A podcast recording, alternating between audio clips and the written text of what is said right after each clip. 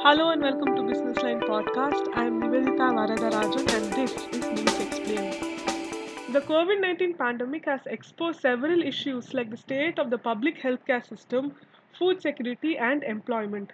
To protect public health, governments all over the world issued strict lockdown orders.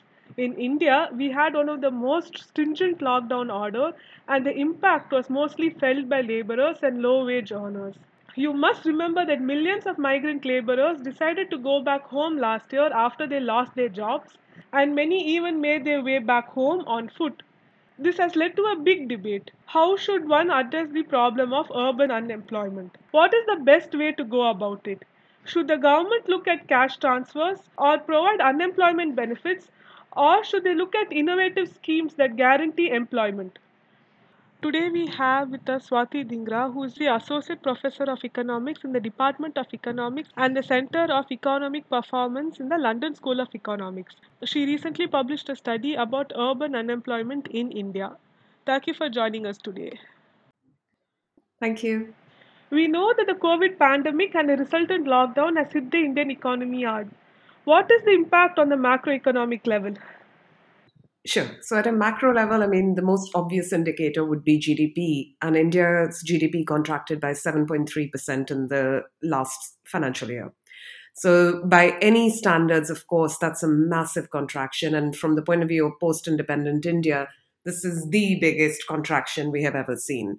So in that sense, we're talking about an unprecedented crisis, not just from the point of view of India, but even if you place where India is compared to, say, the rest of the world saw their GDP drop by about 3.3%. And if you look at similar countries, similar in the sense of similar per capita incomes to India, there the drop again sort of on average is about 2%. So India did face a crisis which was really unprecedented, both in terms of time as well as compared to many other countries.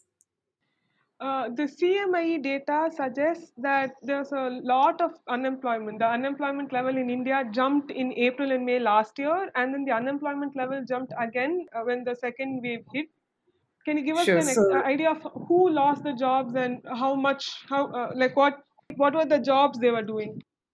So let me start with saying that we're really in a bit of a quandary at the moment that we don't know what those exact numbers are. And the reason for that is that it's not possible for governments to go out necessarily and be able to collect that kind of data in this environment. But more importantly, I think that's not something which has just been brought about by COVID, but more generally, unemployment data in India has been sort of under debate for a while now.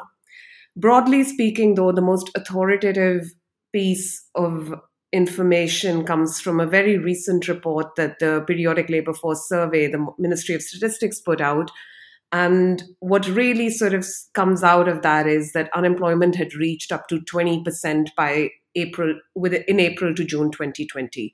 Compare that to the previous year when it was, so last year was 20.8% and the year before, when COVID hadn't happened, it was 8.8%. So we're really talking about sort of, more than doubling of the unemployment rate. And of course, this is only capturing urban areas in the PLFS report because they weren't able to go out to rural areas. But more broadly, when we start seeing other surveys, so a lot of people have really gone out, State of Working India, Azim Premji University being sort of a great way of learning about this issue, that they took a lot of these different studies that people started doing to get a sense of what's happening to unemployment and to worklessness in general. And we did a similar sort of study. And from what we think is happening is that the CMIE data, if anything, is probably underestimating those numbers, because what they're also not being able to pick up, one is the sampling issue, which has become a matter of sort of discussion recently. The second problem with it is that we're not, we're typically not used to people working 0 hours or working but not necessarily getting paid. And that sort of environment has really come to the fore since COVID. So let me give you one example, what we found in our study. So we went to Bihar, Jharkhand and UP, to the urban areas, to interview people who were in the age range of 18 to 40. So young urban individuals. And the reason we wanted to focus on this group is because typically, when you have really deep crises like the one we're seeing now, When people get unemployed, it typically becomes very hard for them to get back to work or to be, and even many years afterwards, you tend to find that younger people who lost work then in big crises tend to have much lower earnings even, years, decades afterwards. So in that sense, that's really a group we need to worry about. And of course, being a young country, that's not a trivial part of our workforce. In fact, they're 60% of the workforce. So what our study did was to go to these urban areas and ask people, very similar to the question that the Ministry of Statistics asked that last week, what were you doing? Were you working somewhere as a casual worker, maybe in a private sector job, maybe you were unemployed, maybe you were looking for work. And what was really staggering to us was we only interviewed people who had had work before COVID. In April to June 2020, what you ended up with was that in these low-income states, the number of people who had either no work or no pay was 80% in that sort of time frame. Now, if you compare, these were all people. Exactly. So these were all people who were employed before. Only less than 1% of our sample had no work in the months of January and February 2020. So we're talking about 80% of these people suddenly having lost work or income. And then you come to we went back to the field recently in Jan to March 2021, and we kind of asked the same question that, okay, let's try and contact some of those people back, the ones who we had interviewed in the previous year, right after COVID, when, during the peak of the lockdown. So when we went back to these people, 40% of them were still telling us that either they had had no work in the previous week or since pretty much the entire time period of 2021, the survey happened in Jan to March, they had not received any pay. So we're talking about a very deep crisis in the sense that people are now getting to the point where they have been unemployed for a really long duration. And the reason that matters is that the longer they're going to be out of work, the harder typically it's going to be for them to get back to work. And of course, what is also happening alongside this is that it's not just anybody who ends up getting unemployed. The burden is falling much more on younger individuals, 18 to 25, and those from, below median income families. So we're talking about not just that these people had bad job outcomes to start with, and now that's just become much worse. So in your study, you have found out that people, the low-income wage earners, want some sort of a job guarantee program. Can you tell us a little more about that? A job guarantee program is something like the National Rural Employment Guarantee Act, but that's for the rural folks. So can you tell us what the urban youth want? That's actually one of the key reasons we wanted to do this project, was to be able to understand from people themselves that what are the kinds of policies they would like to see to be able to tackle unemployment, after the pandemic. So you can ask people that question in various ways. And, we've been really careful about framing it in many, many different ways to ensure that the answers we're getting back are something that can be trusted. And one of the simplest questions you can ask people, which we did in the first survey, and then we followed it up in the second survey as well, is to say that, okay, suppose we give you a choice between what would you want the government to do? Would you want them to give you a job guarantee? Would you want them to give you a cash transfer? You can also start asking the people how much of a pay cut are they willing to take to be able to have a guarantee of 100 days of work, which is similar to what NREGA gives people in rural areas. And overwhelmingly, I think what we were surprised with was that 80% of people or more, no matter how you frame the question, would like to see a job guarantee in their areas. And the key reasons that they seem to be giving is that they want to be able to find work close to home. They want some sort of livelihood security. They want to supplement their incomes. And that's really why they would rather, and they want to be able to work. That was actually really important, that it's not as though they just want income support. They want some kind of work so that they have livelihood security. And that's really what comes out. So what NREGA does is give 100 days of work to rural households that might be needing it.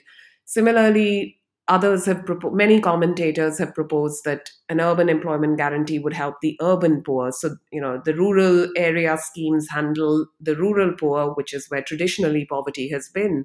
But what we've learned sort of over the past couple of decades is that it's not just a matter of rural areas where the poor people are anymore, because India's got much more urbanized. There's a huge section of the population that's poor in urban areas too, and we don't have social safety nets to be able to take, you know, to sort of give these people some kind of fallback option when they lose work.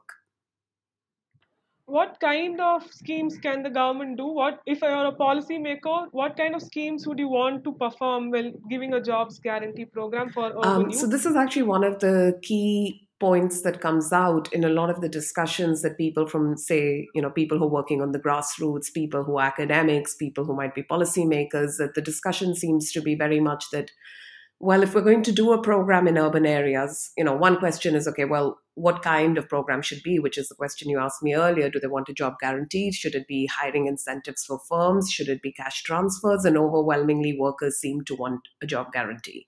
That's their view of it.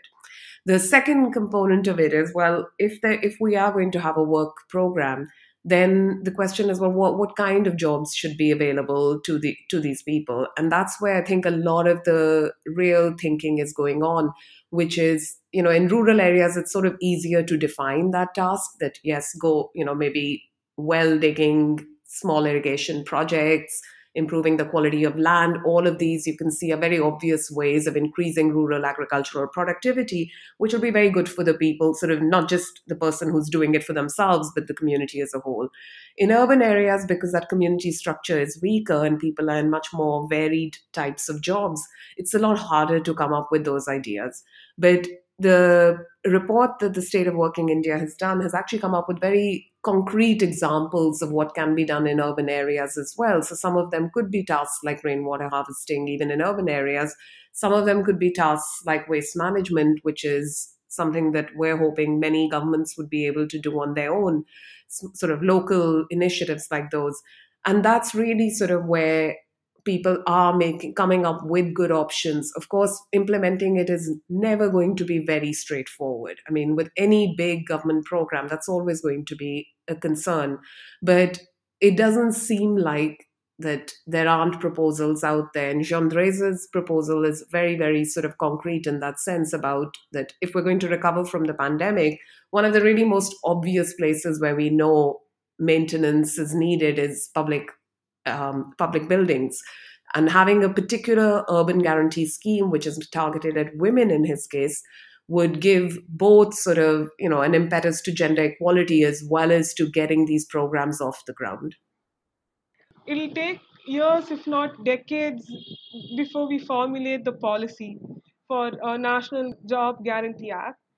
What can be done in the interim? One thing I can think of is like an unemployment benefit. Will that work? Because that's easier to do, right? It's just the government has to, like how they did for Aadhaar or say the bank accounts, they just have to collect information of all these people and then they can start dispersing cash right away. I actually don't think it would take 5 to 10 years. I think the proposals that are out there are fairly ready to go in some sense, but I think it's going to, of course, take us some time to learn how to do these policies well. So I don't think sort of that this is actually a 5 to 10 year project. I think there's smaller steps that can be done even right now. And that's sort of where Gendreza's proposal is trying to fill that gap. There is a sort of other point which you bring out that, of course, if infection rates start to rise again and we can't come up with necessarily, you know, work that would involve social distancing in a broad way, then something like an unemployment benefit is extremely helpful because you can transfer it fairly quickly. And in urban areas, you know, the connectivity to these sorts of, to bank accounts, to possibly other forms of digital payments is much easier than, say, in rural areas where that challenge is pretty big in itself, and Aadhaar alone, we know, hasn't fixed that problem. So in that sense, I think as an interim way of providing quick support, an unemployment benefit is great. And it's also something which is part of NREGA, that if you aren't able to get work from the government is in fact, in principle, supposed to provide you unemployment benefits instead. And a similar kind of sort of clause could be put into an urban employment guarantee scheme as well. And in that case, that would be much more that, you know, if right now you can't get to work because social distancing is in place, then yes, you should be entitled to some level of unemployment benefit.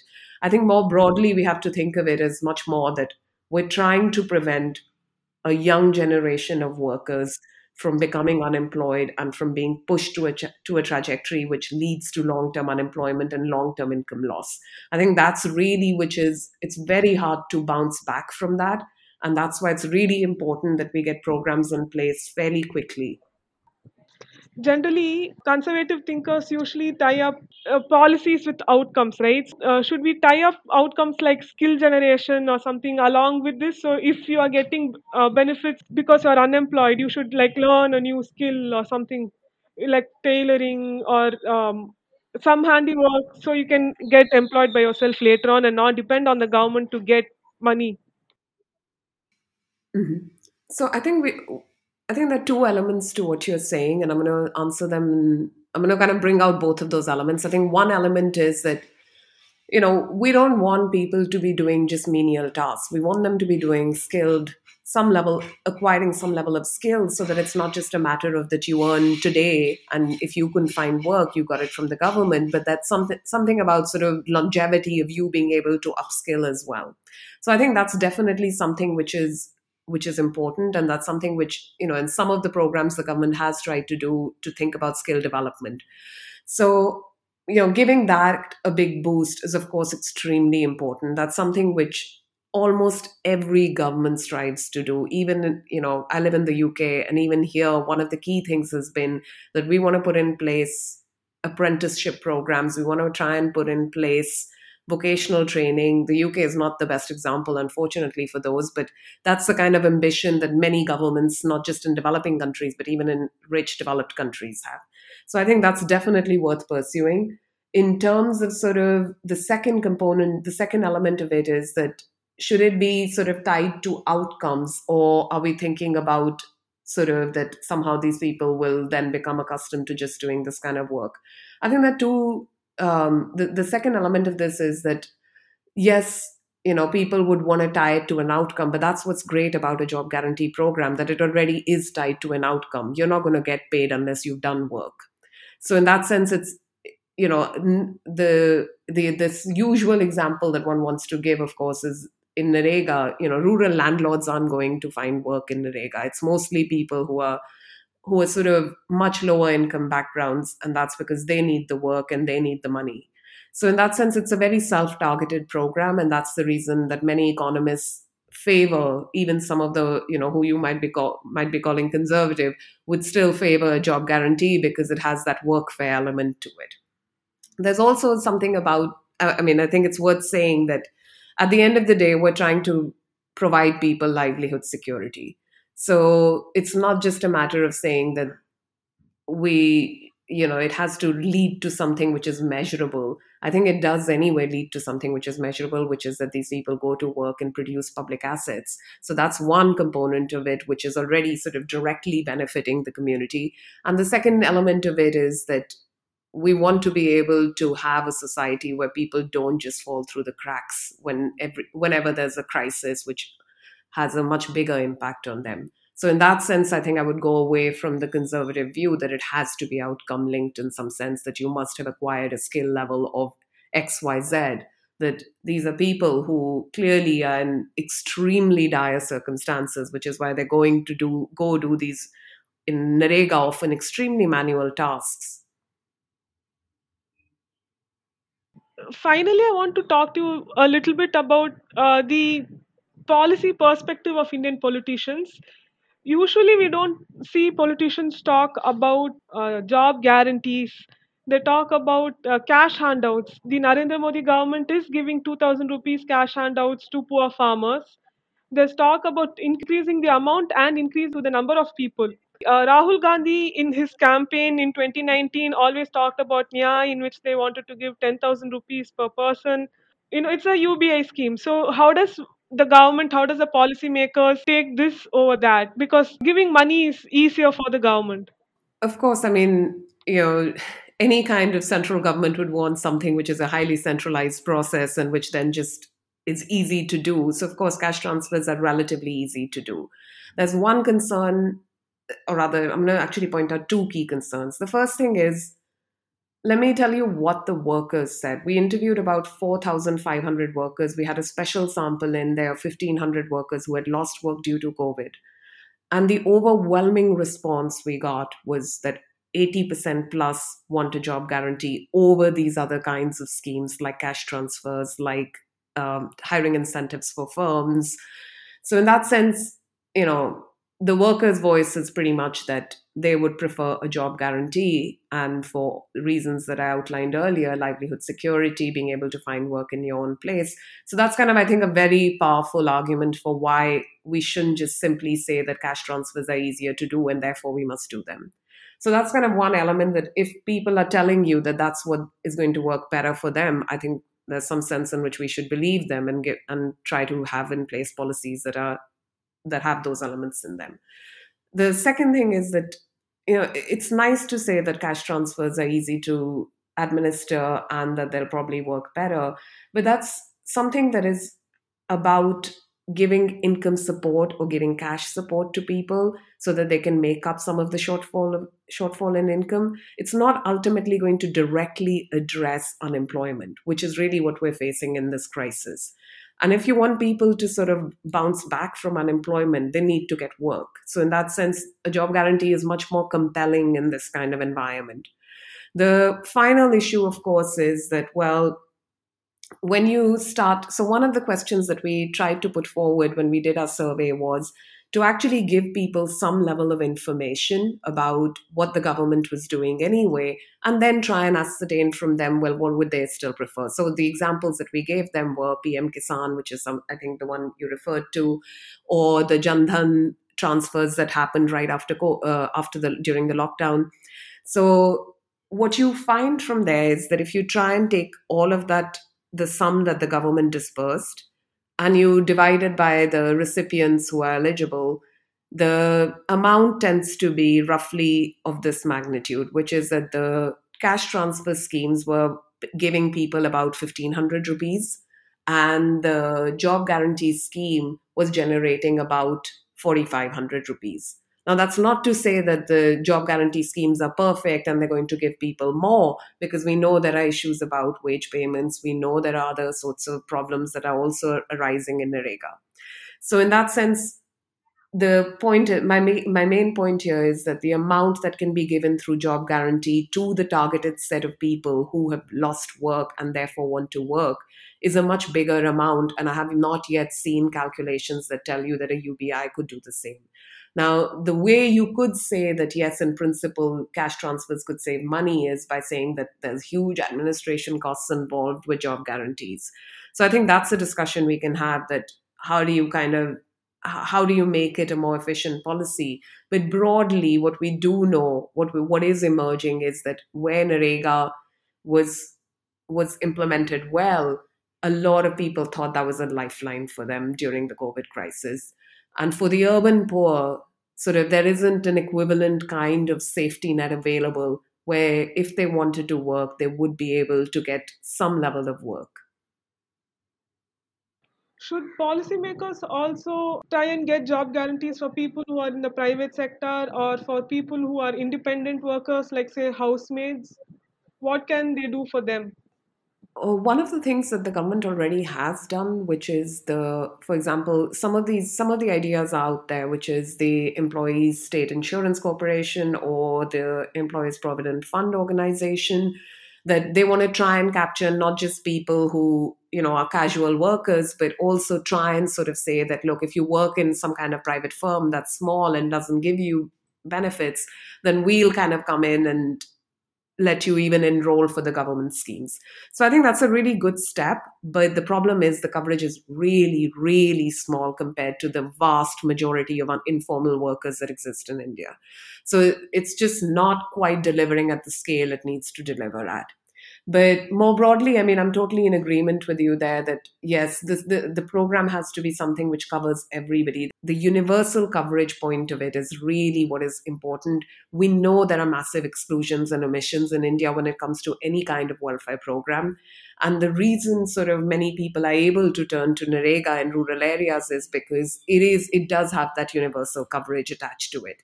And I think being able to get something like that in urban areas and learning from it over time in terms of how to do it very well would actually provide a really strong pillar of support for individuals who are low income in urban areas.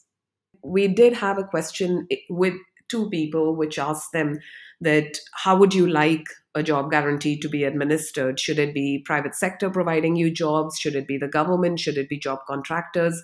And just again, overwhelmingly, people want the government to be providing them jobs. And I think one of the reasons is that gives them a sense of agency. They don't want to be dependent on just other, private sector players alone. Thank you so much for joining us today.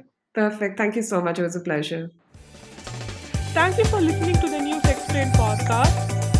Subscribe to us wherever you find your podcasts, including Spotify and Google Podcasts.